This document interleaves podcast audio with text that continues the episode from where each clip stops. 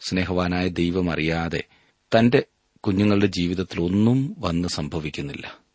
നാം അവിടുത്തെ മക്കളാകുന്നു എന്ന ഉറപ്പോടെ ജീവിക്കണം എന്ന് മാത്രം. നഷ്ടങ്ങളും കഷ്ടങ്ങളുമെല്ലാം ഈ ലോകയാത്രയിൽ നമുക്ക് അഭിമുഖീകരിക്കേണ്ടി വരും. എന്നാൽ തളരാതെ നിൽക്കുവാൻ നമ്മെ സഹായിക്കുന്നത് ദൈവത്തിലുള്ള ആശ്രയമാണ്. അവനിൽ വിശ്രമിക്കുവാൻ നമുക്ക് കഴിയണം.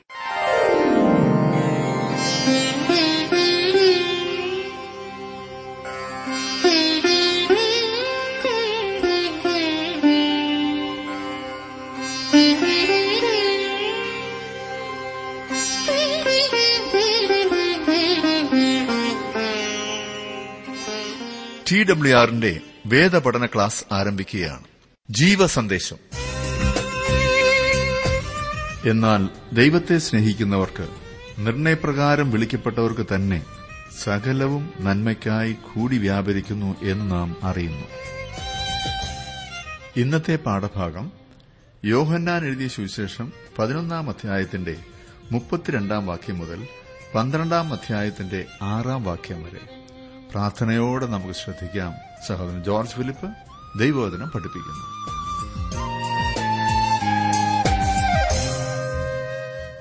പ്രിയപ്പെട്ടവരുടെ വേർപാട് എല്ലാ വിധത്തിലും വേദനാജനകമാണില്ലേ? എന്നെ ശ്രദ്ധിക്കുന്ന താങ്കൾക്കൊരുപക്ഷെ അങ്ങനൊരു വേദനയിൽ കൂടി കടന്ന് പോകുന്ന അവസ്ഥയായിരിക്കും ഇപ്പോൾ. ഈ അവസ്ഥയിൽ യേശു താങ്കളെക്കുറിച്ച് എപ്രകാരമാകുന്നു ചിന്തിക്കുന്നതെന്നറിയാമോ? വേദന നിറഞ്ഞിരിക്കുന്ന ഹൃദയത്തിൽ അത് ചിന്തിക്കുവാനുള്ള സ്ഥലം കാണില്ലായിരിക്കും. എന്നാൽ എന്നോടൊപ്പം അല്പം സമയം ചെലവഴിക്കാമെങ്കിൽ ഇതുപോലൊരു സന്ദർഭത്തിൽ യേശു പ്രതികരിച്ചതിനെക്കുറിച്ച് നമുക്ക് അല്പമായി ചിന്തിക്കാം. ഒരു കാര്യം നാം മറന്നുപോകരുത് സ്നേഹവാനായ ദൈവം അറിയാതെ തന്റെ കുഞ്ഞുങ്ങളുടെ ജീവിതത്തിൽ ഒന്നും വന്ന് സംഭവിക്കുന്നില്ല. നാം അവിടുത്തെ മക്കളാകുന്നു എന്ന ഉറപ്പോടെ ജീവിക്കണം എന്ന് മാത്രം. നഷ്ടങ്ങളും കഷ്ടങ്ങളുമെല്ലാം ഈ ലോകയാത്രയിൽ നമുക്ക് അഭിമുഖീകരിക്കേണ്ടി വരും. എന്നാൽ തളരാതെ നിൽക്കുവാൻ നമ്മെ സഹായിക്കുന്നത് ദൈവത്തിലുള്ള ആശ്രയമാണ്. അവനിൽ വിശ്രമിക്കുവാൻ നമുക്ക് കഴിയണം. ഇന്നത്തെ പഠനം താങ്കൾക്കൊരു ആശ്വാസമാകട്ടെ എന്ന് ഞാൻ പ്രാർത്ഥിക്കുന്നു. ബഥാനിയയിലെ മാർത്തയുടെയും മറിയുടെയും സഹോദരനായ ലാസറിന്റെ മരണവും യേശുവിന്റെ വൈകിയുള്ള വരവുമാണ് നാം ചിന്തിച്ചുകൊണ്ടിരുന്നതില്ലേ? ലാസറിന്റെ മരണം കഴിഞ്ഞ് നാലാം ദിവസം യേശുവും ശിഷ്യന്മാരും കൂടി ആ ഗ്രാമത്തിലേക്ക് വന്നു. നിരാശപ്പെട്ടിരുന്ന മാർത്ത ആദ്യം വന്ന് യേശുവിനോട് സംസാരിച്ചു. തുടർന്ന് മറിയ യേശുവിന്റെ അടുത്ത് വന്നു. മുപ്പത്തിരണ്ടാം വാക്യത്തിൽ നാം വായിക്കുന്നു യേശു ഇരിക്കുന്നിടത്ത് മറിയ എത്തി. അവനെ കണ്ടിട്ട് അവന്റെ കാൽക്കൽ വീണു. കർത്താവെ നീ ഇവിടെ ഉണ്ടായിരുന്നുവെങ്കിൽ എന്റെ സഹോദരൻ മരിക്കയില്ലായിരുന്നു എന്ന് പറഞ്ഞു. മാർത്തയോടൊപ്പം മറിയയും പറയുന്നത് യേശു അവിടെ ഉണ്ടായിരുന്നുവെങ്കിൽ അവളുടെ സഹോദരൻ മരിക്കയില്ലായിരുന്നു എന്നാണ്. അതുകൊണ്ടത്ര യേശു പിന്നീട് താൻ പോകുന്നത് നിങ്ങൾക്ക് നല്ലത് എന്ന് ശിഷ്യന്മാരോട് പറയുന്നത്. അവൻ ജഡത്തിൽ ഇവിടെ ഉള്ളിടത്തോളം കാലം അവൻ സ്ഥലപരിമിതിയുള്ളവനായിരുന്നു. അവൻ ഒരു പട്ടണത്തിൽ ആയിരുന്നുവെങ്കിൽ ആ സമയം മറ്റൊരു പട്ടണത്തിൽ ഉണ്ടാകുമായിരുന്നില്ല. യേശു പോയില്ലായിരുന്നുവെങ്കിൽ ആശ്വാസപ്രദനായ പരിശുദ്ധാത്മാവിനെ അയക്കുവാൻ കഴിയുമായിരുന്നില്ല. എന്നാൽ ഇപ്പോൾ പരിശുദ്ധാത്മാവ് വന്നതിനാൽ അവൻ എല്ലായിടത്തും ഒരുപോലെ സന്നിഹിതനായിരിക്കുന്നു. ഇന്ന് എല്ലാ വിശ്വാസികളിലും അവൻ വസിക്കുന്നു. ഒരേ സമയത്ത് പരിശുദ്ധാത്മാവിന് ഇവിടെയും അവിടെയും ലോകത്തിന്റെ ഏത് ഭാഗത്തും സന്നിഹിതനായിരിക്കാൻ കഴിയുന്നു. യോഹന്നാന്റെ സുവിശേഷം പതിനാറാം അധ്യായത്തിന്റെ ഏഴാം വാക്യത്തിൽ നാം കാണുന്നു എന്നാൽ ഞാൻ നിങ്ങളോട് സത്യം പറയുന്നു. ഞാൻ പോകുന്നത് നിങ്ങൾക്ക് പ്രയോജനം. ഞാൻ പോകാഞ്ഞാൽ കാര്യസ്ഥൻ നിങ്ങളുടെ അടുക്കൽ വരികയില്ല. ഞാൻ പോയാൽ അവനെ നിങ്ങളുടെ അടുക്കൽ അയക്കും മുപ്പത്തിമൂന്ന് മുതൽ മുപ്പത്തിയഞ്ച് വരെയുള്ള വാക്യങ്ങളിലേക്ക് നാം വരുമ്പോൾ അവിടെ കാണുന്നത് മുപ്പത്തിമൂന്ന്. അവൾ കരയുന്നതും അവളോടുകൂടെ വന്ന് യഹൂദന്മാർ കരയുന്നതും യേശു കണ്ടിട്ട് ഉള്ളം നൊന്ത് കലങ്ങി. അവനെ വെച്ചത് എവിടെയെന്ന് ചോദിച്ചു. കർത്താവെ വന്ന് കാണുക എന്ന് അവർ അവനോട് പറഞ്ഞു. യേശു കണ്ണുനീർ വാർത്തു.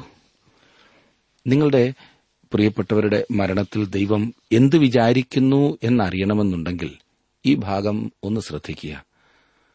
അവിടുന്ന് ഉള്ളം നൊന്ത് കലങ്ങി. മരണം ഞെട്ടിപ്പിക്കുന്ന സംഭവമാണ്. എന്നാൽ യേശു നിങ്ങളോടൊപ്പം സഹതപിക്കുന്നവനാണ്. ജീവിക്കുന്നവരോടാണ് അവന് സഹതാപമുള്ളത്. മരിച്ചവരോട് താൻ എന്താണ് ചെയ്യാൻ പോകുന്നത് എന്ന കാര്യം അവൻ അറിഞ്ഞിരുന്നു യേശു കണ്ണുനീർ വാർത്തു. യോഹനാന്റെ സുവിശേഷത്തിൽ യേശു ക്രിസ്തുവിന്റെ ദൈവത്വത്തെ ചൂണ്ടിക്കാണിക്കുന്നു. എങ്കിലും ഇവിടെ യേശുവിനെ പൂർണ മനുഷ്യനായി നമുക്ക് കാണുവാൻ കഴിയുന്നു. എവിടെയാണ് ലാസറിനെ വെച്ചത് എന്നവൻ ചോദിക്കുന്നു. ഒരു ശവസംസ്കാര സമയം ഇന്ന് ദൈവം എപ്രകാരമാണ് ചിന്തിക്കുന്നത് എന്നിവിടെ നാം കാണുന്നു.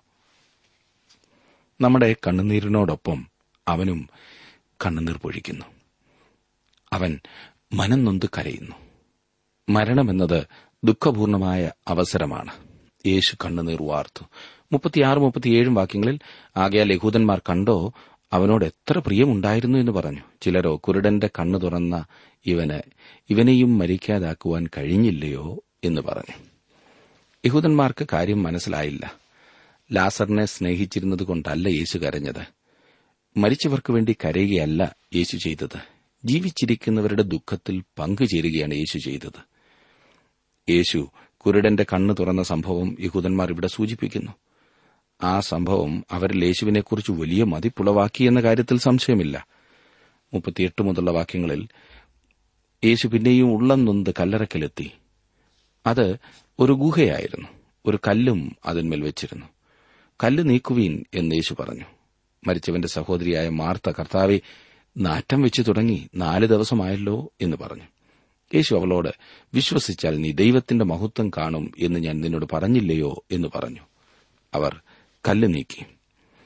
മരണത്തെ നാം എത്രമാത്രം മറയ്ക്കുവാൻ ശ്രമിച്ചാലും പിന്നെയും മരണം ഒരു ഭീകര സംഭവമായി നിലകൊള്ളുന്നു എന്നോർക്കണം. അതെന്തെല്ലാം കൊണ്ടും മനോഹരമാക്കുവാൻ ശ്രമിച്ചാലും ഒരു പ്രയോജനവുമില്ല. മരണം ഭയാനകമാണ് ദുഃഖകരമാണ്.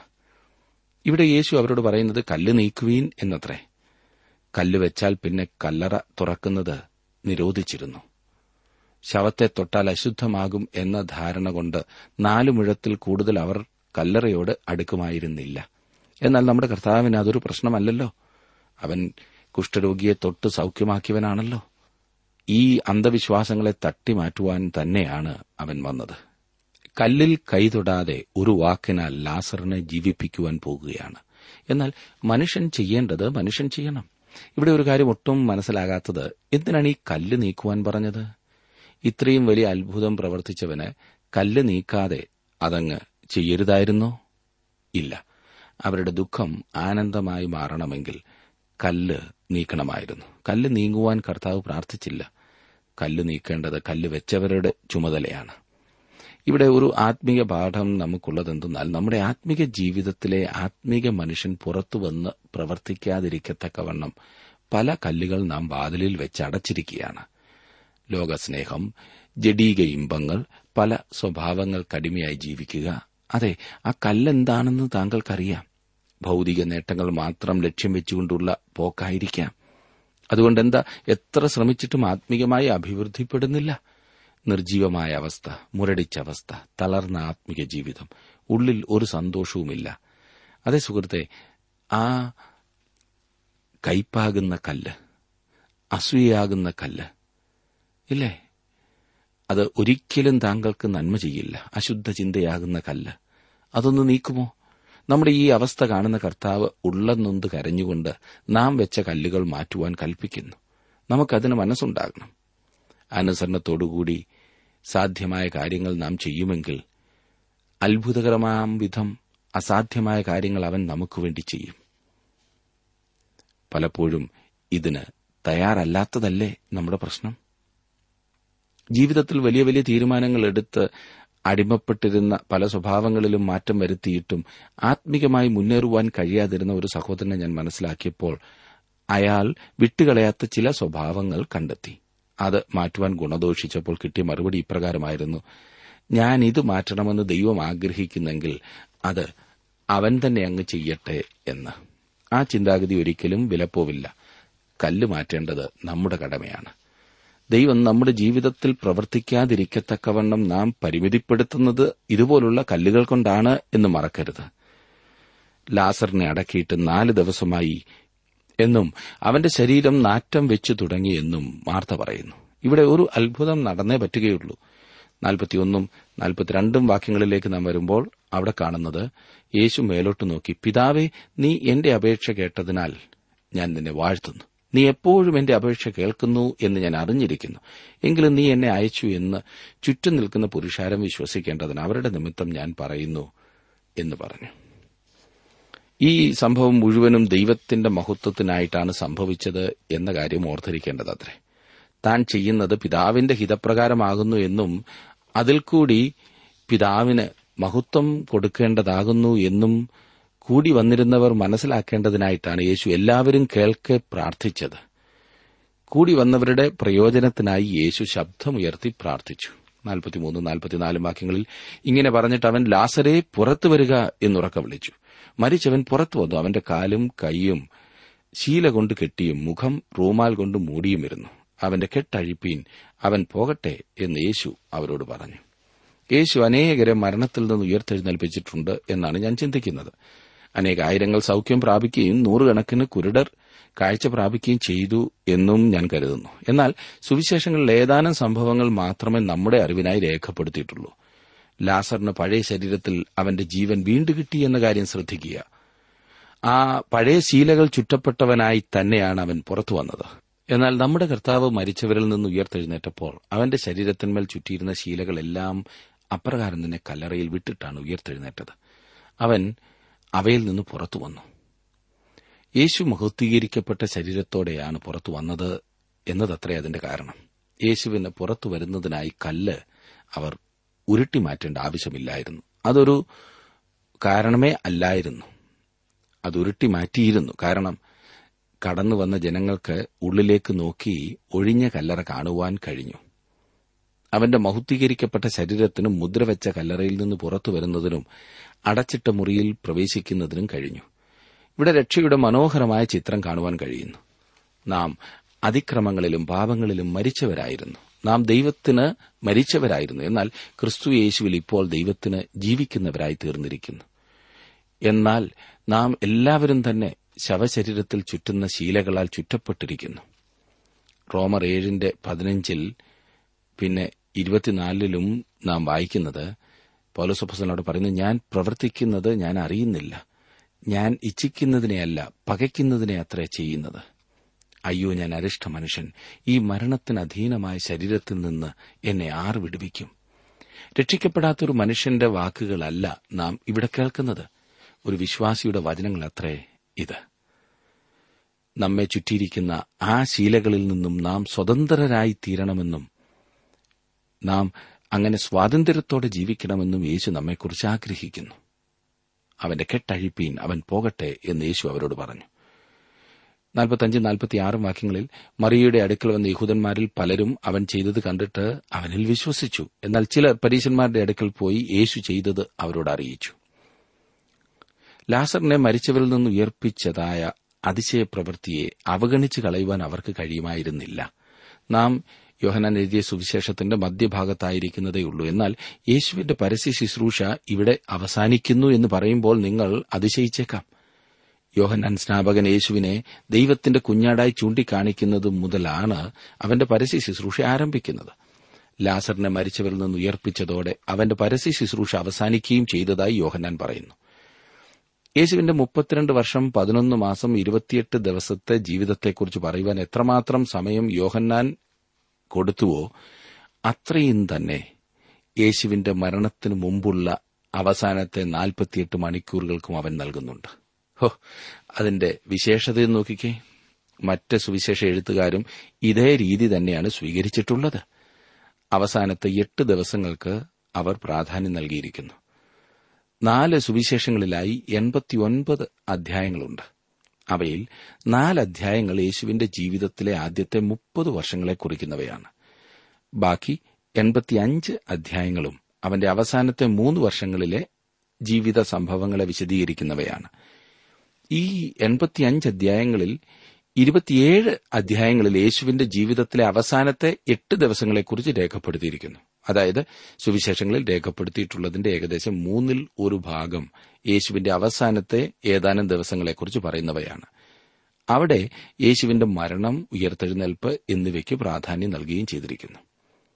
യേശുവിന്റെ മരണം ഉയർത്തെഴുന്നേൽപ്പ് എന്നിവയ്ക്ക് പ്രാധാന്യം നൽകുന്നില്ല എങ്കിൽ സുവിശേഷത്തെ നാം തെറ്റായി ചൂണ്ടിക്കാണിക്കുകയായിരിക്കും ചെയ്യുന്നത്. വാസ്തവത്തിൽ സുവിശേഷം തന്നെ അതത്രേ. ഒന്ന് കുരിന്തിയർ പതിനഞ്ചാം അധ്യായത്തിൽ നാം അത് വായിക്കുന്നുണ്ടല്ലോ. പൗലോസ് പിൽക്കാലത്ത് ചെയ്തത് തന്നെയാണ് സുവിശേഷ എഴുത്തുകാരും ചെയ്തത്. പൗലോസ് പറയുന്നത് ക്രൂശിക്കപ്പെട്ടവനായ യേശുക്രിസ്തുവിനെ അല്ലാതെ മറ്റൊന്നും അറിയാത്തവനായി നിങ്ങളുടെ ഇടയിൽ ഇരിക്കണം എന്ന് ഞാൻ നിർണയിച്ചു. വീണ്ടും രണ്ട് തിമത്യോസ് രണ്ടാം അധ്യായത്തിന്റെ എട്ടാം വാക്യത്തിൽ പൗലോസ് അപ്പോസ്റ്റൽ ഇപ്രകാരം പറഞ്ഞിരിക്കുന്നു ദാവീദിന്റെ സന്തതിയായി ജനിച്ച് മരിച്ചിട്ട് ഉയർത്തെഴുന്നേറ്റിരിക്കുന്ന യേശുക്രിസ്തുവിനെ ഓർത്തുകൊള്ളുക. അതാകുന്നു എന്റെ സുവിശേഷം. അത്ഭുതങ്ങളുടെ മകുടമായ ഈ സംഭവം അവിശ്വാസികളായ ഈ ജനത്തെ യേശുവിങ്കിലേക്ക് തിരിക്കുവാൻ ഇടയാക്കും എന്ന് നിങ്ങൾ ചിന്തിച്ചേക്കാം. എന്നാൽ അപ്രകാരമല്ല സംഭവിച്ചത്. യേശു നേരത്തെ തന്നെ ഇപ്രകാരം പറഞ്ഞിരുന്നു. അവർ മോശയുടെയും പ്രവാചകന്മാരുടെയും വാക്ക് കേൾക്കാഞ്ഞാൽ മരിച്ചവരിൽ നിന്നൊരുത്തൻ എഴുന്നേറ്റ് ചെന്നാലും വിശ്വസിക്കുകയില്ല എന്ന്. അതുകൊണ്ടാണ് ദൈവം സ്വർഗം തുറന്ന് അത്ഭുതകരമായ രീതിയിൽ തന്നെ തന്നെ വെളിപ്പെടുത്താഞ്ഞത്. അതുകൊണ്ടാണ് ദൈവം ഇന്ന് പ്രത്യേകമായ രീതിയിൽ അതിശയങ്ങൾ അധികമായി പ്രവർത്തിക്കാത്തത്. സഭ ഭൂമിയിൽ നിന്ന് എടുക്കപ്പെട്ടതിനു ശേഷം മഹാപീഡനകാലത്ത് വലിയ അടയാളങ്ങളും അതിശയങ്ങളും നടക്കുന്ന ഒരു സമയമുണ്ട്. എന്നാൽ അതും ജനങ്ങളെ വിശ്വസിപ്പിക്കുന്നതിന് മതിയാകെയില്ല. ഇന്ന് ബഹുഭൂരിപക്ഷം ജനങ്ങളും അവനിൽ നിന്ന് ഒഴിഞ്ഞു മാറുമ്പോൾ നമ്മോടവൻ വ്യക്തിപരമായി പറയുന്നത് നാം അവനിൽ വിശ്വസിക്കുകയും ആശ്രയിക്കുകയും ചെയ്യുക എന്നാണ്. പുരുഷാരം യേശുവിനെ അനുഗമിക്കുന്നില്ലല്ലോ എന്ന് ചിലർ പരാതി പറയുമായിരിക്കും. സുഹൃത്തെ ജനസമൂഹം ഒരിക്കലും യേശുവിനെ പിൻപറ്റിയിട്ടില്ല. അവൻ മരിച്ചു അടക്കപ്പെട്ടു. അവൻ മരിച്ചവരിൽ നിന്ന് ഉയർത്തെഴുന്നേറ്റു. അതാണ് സുവിശേഷം. നമുക്കൊരു അതിശയത്തിന്റെ ആവശ്യമില്ല. തെളിവില്ല എന്നതല്ല പ്രശ്നം. മനുഷ്യന്റെ അവിശ്വാസമാണ് ഏറ്റവും വലിയ പ്രശ്നമായി നിലകൊള്ളുന്നത്. നാൽപ്പത്തിയേഴാം വാക്യത്തിൽ നാം കാണുന്നു മഹാപുരോഹിതന്മാരും പരീശന്മാരും സംഘം കൂടി നാം എന്ത് ചെയ്യേണ്ടു? ഈ മനുഷ്യൻ വളരെ അടയാളങ്ങൾ ചെയ്യുന്നുവല്ലോ. ഇവരുടെ പ്രശ്നം വ്യക്തമായ തെളിവുകളില്ല എന്നതല്ലായിരുന്നു എന്നിവിടെ നാം കാണുന്നു. അവന്റെ ശത്രുക്കൾ പറഞ്ഞത് അവൻ വളരെ അടയാളങ്ങൾ ചെയ്യുന്നു എന്നത്രേ. അവന്റെ അതിശയപ്രവർത്തികളെ നിഷേധിക്കുവാൻ അവർക്ക് കഴിഞ്ഞിരുന്നില്ല. ഭിന്നാഭിപ്രായക്കാരായ ആളുകളുടെ ഒരു കൂട്ടമായിരുന്നു അത്. അക്കാലത്തെ മഹാപുരോഹിതന്മാരിൽ അധികവും സദൂക്യരായിരുന്നു അവർ അന്നത്തെ ഉൽപ്പതിഷ്ണുക്കളായിരുന്നു. അമാനുഷികമോ അത്ഭുതമോ ആയ കാര്യങ്ങൾ അവർ വിശ്വസിച്ചിരുന്നില്ല. അതിനാൽ ഉയർത്തെഴുന്നേൽപ്പിലും അവർക്ക് വിശ്വാസമില്ലായിരുന്നു. പരീശന്മാരാകട്ടെ അക്കാലത്തെ യാഥാസ്ഥിതിക ചിന്താധിക്കാരും ഇവർ രണ്ടു കൂട്ടരും എല്ലാ കാര്യത്തിലും പരസ്പരം വിരോധികളായിരുന്നു. എന്നാൽ യേശുക്രിസ്തുവിനോടുള്ള എതിർപ്പിൽ ഇവിടെ ഈ രണ്ടു കൂട്ടരും ഒരുമിച്ച് കൂടുന്നതായി നാം കാണുന്നു. അവരുടെ രണ്ട് കൂട്ടരുടെയും തീരുമാനം യേശുവിനെ കൊന്നുകളയണം എന്നതായിരുന്നു. യേശുക്രിസ്തുവിനെ ഒഴിവാക്കി കിട്ടേണ്ടതിനായി ഭിന്നാഭിപ്രായമുള്ളവർ ഒരുമിച്ച് കൂടുവാൻ ഇന്നും മടി കാണിക്കുന്നില്ല. ഇന്നും അതത്ര നാം കണ്ടുവരുന്നത്? ദൈവവചനത്തിൽ വെളിപ്പെട്ട രീതിയിലുള്ള യേശുക്രിസ്തുവിനെ നശിപ്പിക്കുവാനാണ് ഭൂരിപക്ഷം ആളുകളും ശ്രമിക്കുന്നത്. യേശുവിനെ ഉള്ള അവസ്ഥയിൽ സ്വീകരിക്കുവാൻ ന്യൂനപക്ഷം ആളുകളെ തയ്യാറാകുന്നുള്ളൂ. നാൽപ്പത്തിയെട്ടാം വാക്യത്തിൽ നാം കാണുന്നു അവനെ ഇങ്ങനെ വിട്ടയച്ചാൽ എല്ലാവരും അവനിൽ വിശ്വസിക്കും. റോമാക്കാരും വന്ന് നമ്മുടെ സ്ഥലത്തെയും ജനത്തെയും എടുത്തു കളയും എന്ന് പറഞ്ഞു. കൂട്ടം കൂട്ടമായി അനേകർ യേശുവിംഗലേക്ക് തിരിയുമെന്നും അതൊരു വിപ്ലവത്തിൽ കലാശിക്കുമെന്നും അവർ ഭയപ്പെട്ടു. റോമാക്കാർ അവരുടെ മേൽ ആധിപത്യം ഉറപ്പിക്കുന്നതിന് ഇതൊരു കാരണമായി തീർന്നേക്കാം എന്നതായിരുന്നു അവരുടെ ഭയം. ഭയത്തിന്റെ അടിസ്ഥാനത്തിലായിരുന്നു അവരുടെ നീക്കം. ഭയമാണ് ഇന്നും അനേകരെ യേശുക്രിസ്തുവിങ്കിൽ നിന്ന് അകറ്റിക്കളയുന്നത്. ഇന്ന് സഭകളിൽ പോലും ദൈവവചനത്തിലെ സത്യങ്ങൾക്കു വേണ്ടി നട്ടല്ലോടെ നിവർന്നു നിൽക്കുവാൻ കഴിയാത്ത വിശ്വാസികളെയാണ് കാണുവാൻ കഴിയുന്നത്. എന്തെല്ലാം ഭയങ്ങളാണല്ലേ? നാൽപ്പത്തിയൊൻപത് മുതൽ അൻപത്തിരണ്ട് വരെയുള്ള വാക്യങ്ങളിൽ വരുമ്പോൾ റോമക്കാരുടെ കൈയാൽ ദേശം അഥവാ ജനം മുഴുവൻ നശിക്കുന്നതിനു പകരം യേശു ഒരു വ്യക്തി മരിക്കുന്നതാണ് നല്ലത് എന്ന തീരുമാനത്തിൽ അവർ എത്തിച്ചേർന്നു. യേശുവിനെ കൊല്ലുന്ന കാര്യത്തിൽ അവർ വിജയിച്ചു എങ്കിലും തീത്തോസ് എ ഡി എഴുപതിൽ യഹൂദജാതിയെ നശിപ്പിച്ചു കളയുവാൻ ഇടയായി എന്നത് ശ്രദ്ധേയമായ കാര്യമത്രേ ഇവിടെ ഒരു പ്രത്യേക കാര്യം നാം കാണുന്നു. കയ്യഭാവ് ആ വർഷത്തെ മഹാപുരോഹിതനായിരുന്നു. കയ്യഭാവിന്റെ കൃത്യമായ പ്രവചനമാണ് ഇവിടെ ശ്രദ്ധിക്കേണ്ട കാര്യം. കയ്യഭാവ് ഒരു രാഷ്ട്രീയക്കാരനും കൂടിയായിരുന്നു പിന്നീട് കയ്യഭാവിന്റെ അമ്മായിയപ്പനെ അതെ ഹന്നാവിനെക്കുറിച്ച് നാം വായിക്കുന്നു. അയാളും അധികാരം ദുരുപയോഗപ്പെടുത്തുന്ന ഒരു വഷളനായ മനുഷ്യനായിരുന്നു. കയ്യഭാവിന് പ്രവചനപരം ഉണ്ടായിരുന്നു എന്ന കാര്യം നമ്മെ കബളിപ്പിക്കാൻ ഇടയാകരുത് പഴയ നിയമത്തിലെ ബിലയാമിനെ പോലെ ഈ കയ്യഭാവിനും ഒരു ശരിയായ പ്രവചനം നടത്തുവാൻ കഴിഞ്ഞു എന്നത്രേ നാം കാണുന്നത്. അൻപത്തിമൂന്നും അൻപത്തിനാലും വാക്യങ്ങളിൽ അവസാനത്തിന്റെ തുടക്കമാണ് ഇവിടെ കാണുന്നത്. അവർ പരസ്യമായി യേശുവിനോട് ശത്രുത കാണിക്കുകയും അവനെ കൊല്ലുവാൻ ശ്രമിക്കുകയും ചെയ്യുന്നു. എഫ്രൈം പട്ടണം എവിടെയാകുന്നു എന്ന് വാസ്തവത്തിൽ നമുക്കറിയില്ല. ഒരു ഉൾപ്രദേശമായിരുന്നു എന്ന് കരുതാവുന്നതാണ്. അൻപത്തിയഞ്ച് മുതൽ അൻപത്തിയേഴ് വരെയുള്ള വാക്യങ്ങളിൽ നാം കാണുന്നത് യഹൂദന്മാരുടെ പെസഹ അടുത്തിരിക്കിയാൽ പലരും തങ്ങൾക്ക് ശുദ്ധി വരുത്തുവാൻ പെസഹായ്ക്ക് മുമ്പേ നാട്ടിൽ നിന്ന് എരുസലമിലേക്ക് പോയി. അവർ യേശുവിനെ അന്വേഷിച്ചു ദേവാലയത്തിൽ നിന്നുകൊണ്ട് എന്തു തോന്നുന്നു? അവൻ പെരുന്നാൾക്ക് വരികയില്ലയോ എന്ന് തമ്മിൽ പറഞ്ഞു. എന്നാൽ മഹാപുരോഹിതന്മാരും പരീശന്മാരും അവനെ പിടിക്കണം എന്ന് വെച്ച് അവൻ ഇരിക്കുന്ന ഇടം ആരെങ്കിലും അറിഞ്ഞാൽ അറിവ് തരണമെന്ന് കൽപ്പന കൊടുത്തിരുന്നു. പെസഹായ്ക്ക് മുമ്പ് തങ്ങളെ തന്നെ ശുദ്ധി വരുത്തുവാനായി പുരുഷാരെ എരുശലേമിലേക്ക് വന്നിരുന്നു. അവർ തോളോട് തോൾ ഉരുമ്മി ഒന്നിനു പുറകെ ഒന്നായി ആയിരങ്ങൾ അങ്ങനെ നിൽക്കുമ്പോൾ യേശുവിനെ കുറിച്ചുള്ള ഒരു ഭിന്നാഭിപ്രായ പ്രകടനം നാം കാണുന്നു. യേശു പെരുന്നാളിന് വരുമോ എന്ന് ചിലർ ചോദിക്കുന്നു. അതിനു വേണ്ടിയിട്ടുള്ള ഒരു തത്രപ്പാണ് ഇനി നമുക്ക് പന്ത്രണ്ടാം അധ്യായത്തിലേക്ക് പ്രവേശിക്കാം. യേശുവിനോടുകൂടെ ഒരു ഭവനം സന്ദർശിക്കുവാൻ നാം പോവുകയാണ്. അത് ബഥാനിയിലെ മാർത്തയുടെയും മറിയുടെയും ഭവനമാണ്. പന്ത്രണ്ടാം അധ്യായത്തിന്റെ ആദ്യത്തെ മൂന്ന് വാക്യങ്ങൾ ഒന്ന് ശ്രദ്ധിച്ചാട്ടെ. യേശു മരിച്ചവരിൽ നിന്ന് ഉയർപ്പിച്ച ലാസർ പാർത്ത ബഥാനിയിലേക്ക് യേശു പ്രസകയ്ക്ക് ആറ് ദിവസം മുമ്പേ വന്നു. അവിടെ അവർ അവന് ഒരു അത്താഴമൊരുക്കി. മാർത്ത ശുശ്രൂഷ ചെയ്തു. ലാസറോ അവനോടുകൂടെ പന്തിയിലിരുന്നവരിൽ ഒരുവനായിരുന്നു. അപ്പോൾ മറിയ വിലയേറിയ സ്വച്ഛ ജഡമാംസി തൈലം ഒരു റാത്തലെടുത്ത് യേശുവിന്റെ കാലിൽ പൂശി. തന്റെ തലമുടി കൊണ്ട് കാൽ തുവർത്തി. തൈലത്തിന്റെ സൗരഭ്യം കൊണ്ട് വീട് നിറഞ്ഞു. എരുസലേമിൽ അവർ യേശുവിനെ കൊല്ലുന്നതിനുള്ള ഗൂഢാലോചനകൾ നടത്തുകയായിരുന്നു. എന്നാൽ ഇവിടെ ഇതാ ഈ വീട്ടിൽ ബഥാനിയിൽ മാർത്തയുടെയും മറിയുടെയും ഭവനത്തിൽ അവന്റെ സ്നേഹിതർ അവനൊരു അത്താഴ വിരുന്നൊരുക്കുന്നു ക്രൂശിന്റെ നിഴലിൽ അവനെ സ്നേഹിക്കുന്നവർ അവന് അത്താഴപൊരുക്കി അതിന്റെ പൂർണ രൂപം പഠിക്കേണ്ടതത്രേ. യേശുക്രിസ്തു മരിച്ചവരിൽ നിന്ന് ഉയർത്തെഴുന്നേൽപ്പിച്ച ലാസർ ക്രിസ്തുവിനോട് കൂട്ടായ്മയിലാണ്. ഞാൻ തന്നെ പുനരുദ്ധാനവും ജീവനുമാകുന്നു. എന്നിൽ വിശ്വസിക്കുന്നവൻ മരിച്ചാലും ജീവിക്കുമെന്ന് യേശു പറഞ്ഞിരുന്നു. ശാരീരികമായ രീതിയിൽ ലാസറിനെ സംബന്ധിച്ചിടത്തോളം ഇത് വാസ്തവമായിരുന്നു. അവൻ മരിച്ചവരിൽ നിന്നും ഉയർത്തെഴുന്നേൽക്കപ്പെട്ടു. എന്നെയും നിങ്ങളെയും സംബന്ധിച്ച് ആത്മീയമായ രീതിയിൽ ഇത് വാസ്തവമായിരിക്കുന്നു. നാം അതിക്രമങ്ങളിലും പാപങ്ങളിലും മരിച്ചവരായിരുന്നു. നമുക്ക് അവനെക്കുറിച്ച് അറിവോ അവനോട് കൂട്ടായ്മയോ ഉണ്ടായിരുന്നില്ല. നമുക്ക് വേണ്ടി അവൻ ഇപ്രകാരം പറഞ്ഞു ജീവിച്ചിരുന്ന എന്നിൽ വിശ്വസിക്കുന്നവൻ ആരും ഒരു നാളും മരിക്കയില്ല എന്ന്. മരിച്ചവരിൽ നിന്ന് ഉയർത്തെഴുന്നേറ്റ ലാസർ ക്രിസ്തുവുമായുള്ള കൂട്ടായ്മ അനുഭവിക്കുന്നു. മറിയ യേശുവിന്റെ പാദത്തിങ്കിലിരിക്കുന്നു അവൾ കൃപയിലും നമ്മുടെ ക്രിസ്തുവിനെക്കുറിച്ചുള്ള പരിജ്ഞാനത്തിലും വളരുകയാണ്. മൂന്നാമത് യേശുവിന് ശുശ്രൂഷ ചെയ്യുന്ന അതെ അവന് വിരുന്നൊരുക്കുന്ന ഒരു മാർത്തയെ നാം കാണുന്നു. അതായിരുന്നു അവൾക്ക് ലഭിച്ചിരുന്ന വരം. അവൾ അത് പ്രയോജനപ്പെടുത്തുകയാണ്. ഇന്ന് സഭയിൽ ഈ മൂന്ന് കാര്യങ്ങളാണ് അത്യാവശ്യമായിട്ടുള്ളത്. ക്രിസ്തുവിൽ പുതുജീവൻ ആരാധനയും സ്തുതിയും സേവനവും. ബഥാനിയിലെ ഈ കുടുംബം നമ്മുടെ സഭയുടെ ഒരു ചിത്രമായിരിക്കേണ്ടതാണ്. ഓരോരുത്തരുടെയും ആത്മീക നിലവാരത്തിന്റെയും ഇതൊക്കെയും തന്നെ സ്നേഹിക്കുന്ന ആളുകളുടെ ഒരു കുടുംബത്തിലാണ്. അതെ നാം ഇവിടെ സഭ ആരംഭിച്ചത് ഒരു വീട്ടിലാണെന്ന വസ്തുത ഓർക്കണം. അത് ഒരു കുടുംബത്തിൽ അവസാനിക്കുകയും ചെയ്യും. നമ്മുടെ പല സഭകളും ദൈവത്തിങ്കിൽ നിന്നും ദൈവിക കാര്യങ്ങളിൽ നിന്നും അകന്നകന്നു പോയിക്കൊണ്ടാണ് ഇരിക്കുന്നത്. അവ ഇപ്പോൾ കൂട്ടായ്മയുടെയോ അനുഗ്രഹത്തിന്റെയോ സ്ഥാനമല്ലാതായി തീർന്നുകൊണ്ടിരിക്കുന്നു. തുടർന്ന് നമുക്ക് മറിയയുടെ ഭക്തിയും യേശുവിനോടുള്ള അവളുടെ അതിരറ്റ സ്നേഹവും കാണുവാൻ കഴിയുന്നു. അവൾ വിലയേറിയ സ്വച്ഛ ജഡമാംസി തൈലം കൊണ്ട് യേശുവിന്റെ കാലിൽ പൂശി തന്റെ തലമുടി കൊണ്ട് കാൽ തുവർത്തി. പാപിയായ സ്ത്രീ യേശുവിന്റെ കാൽ കണ്ണുനീർ കൊണ്ട് നനയ്ക്കുകയും തൈലം പൂശുകയും തലമുടി കൊണ്ട് തുടയ്ക്കുകയും ചെയ്തതായി നാം വായിക്കുന്നു. ഇത് പോലെ തന്നെയാകുന്നു. ഇവിടെ മറിയുകയും ചെയ്യുന്നത്. ഇത് രണ്ടും ഒരു സംഭവമാകുന്നു എന്ന് ചിന്തിക്കുന്നവരുണ്ട്. അങ്ങനെ വിചാരിക്കുന്ന പക്ഷം നമുക്ക് തെറ്റുപറ്റിയിരിക്കുകയാണ്. അവൾ തികച്ചും വ്യത്യസ്തയായ മറ്റൊരു സ്ത്രീയാണ്.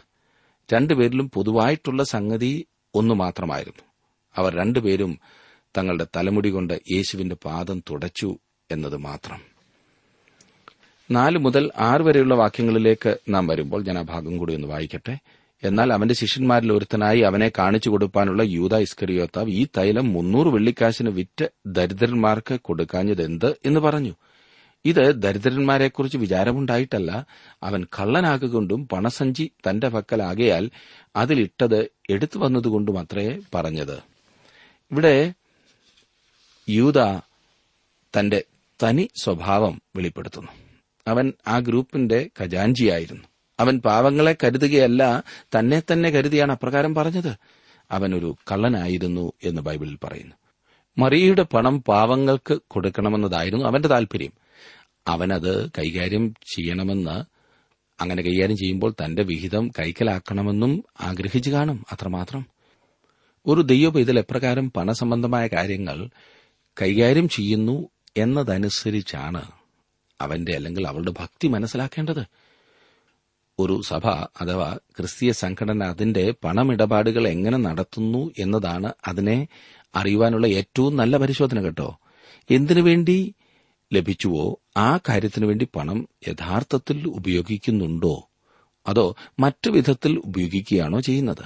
അക്കാലത്ത് തൊഴിലാളിയായ ഒരു മനുഷ്യന്റെ ഒരു വർഷത്തെ കൂലിക്ക് സമമായിരുന്നു മുന്നൂറ് വെള്ളിക്കാശ്. സ്വച്ഛ ജഡമാംസി തൈലം വളരെ വിലയേറിയതാകയാൽ അവൾ തനിക്ക് തന്നെ അത് ഉപയോഗിച്ചില്ല. അവൾ അത് മുഴുവനും യേശുവിന്മേൽ പൂശി. എന്നെ ശ്രദ്ധിക്കുന്ന പ്രിയ സുഹൃത്തെ താങ്കൾ അവന്റെ പാദത്തെങ്കിൽ ഇരിക്കുവാൻ പരിശീലിക്കുന്ന പക്ഷം താങ്കൾ കൂടുതലായി അവന് നൽകുകയും ചെയ്യും. കൊടുക്കാതെ ഒരിക്കലും അവനെ സ്നേഹിക്കുവാൻ സാധിക്കുമെന്ന് ചിന്തിക്കരുത്. മറിയ ഈ വിലയേറിയ തൈലം വാങ്ങി സൂക്ഷിച്ചിരുന്നത് എന്തിനാണെന്ന് നിങ്ങൾക്കറിയാമോ? അവൾ മരിക്കുമ്പോൾ അവളുടെ ശരീരത്തിന്മേൽ പൂശുവാനായിട്ടായിരുന്നു. അവൾ അത് കരുതി വെച്ചത്. എന്നാൽ ഇപ്പോൾ അവൾ അത് മുഴുവൻ യേശുവിന്മേൽ പൂശുന്നു. അവന്റെ വ്യക്തിത്വത്തോടുള്ള തികഞ്ഞ സ്നേഹവും ബഹുമാനവും ആദരവും കൂറുമത്ര ഇവിടെ പ്രകടമാക്കുന്നത്. ആ തൈലത്തിന്റെ സൗരഭ്യം ആ വീട് മുഴുവൻ നിറച്ചു. നമ്മെക്കുറിച്ചും ദൈവം ആഗ്രഹിക്കുന്നത് ഇതുതന്നെയാണ്.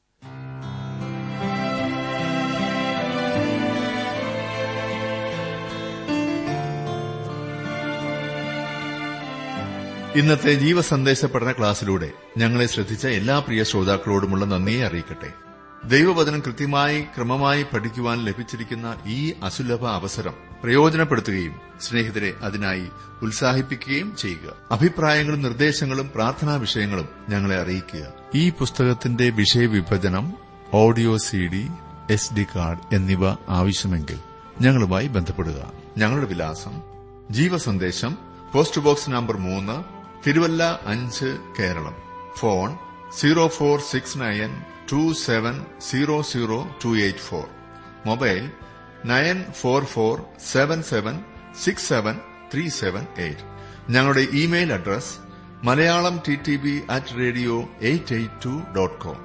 വെബ്സൈറ്റിലും ഞങ്ങളുടെ പ്രോഗ്രാം ലഭിക്കുന്നതാണ്. ഞങ്ങളുടെ website W W W dot radio eight eight two dot com.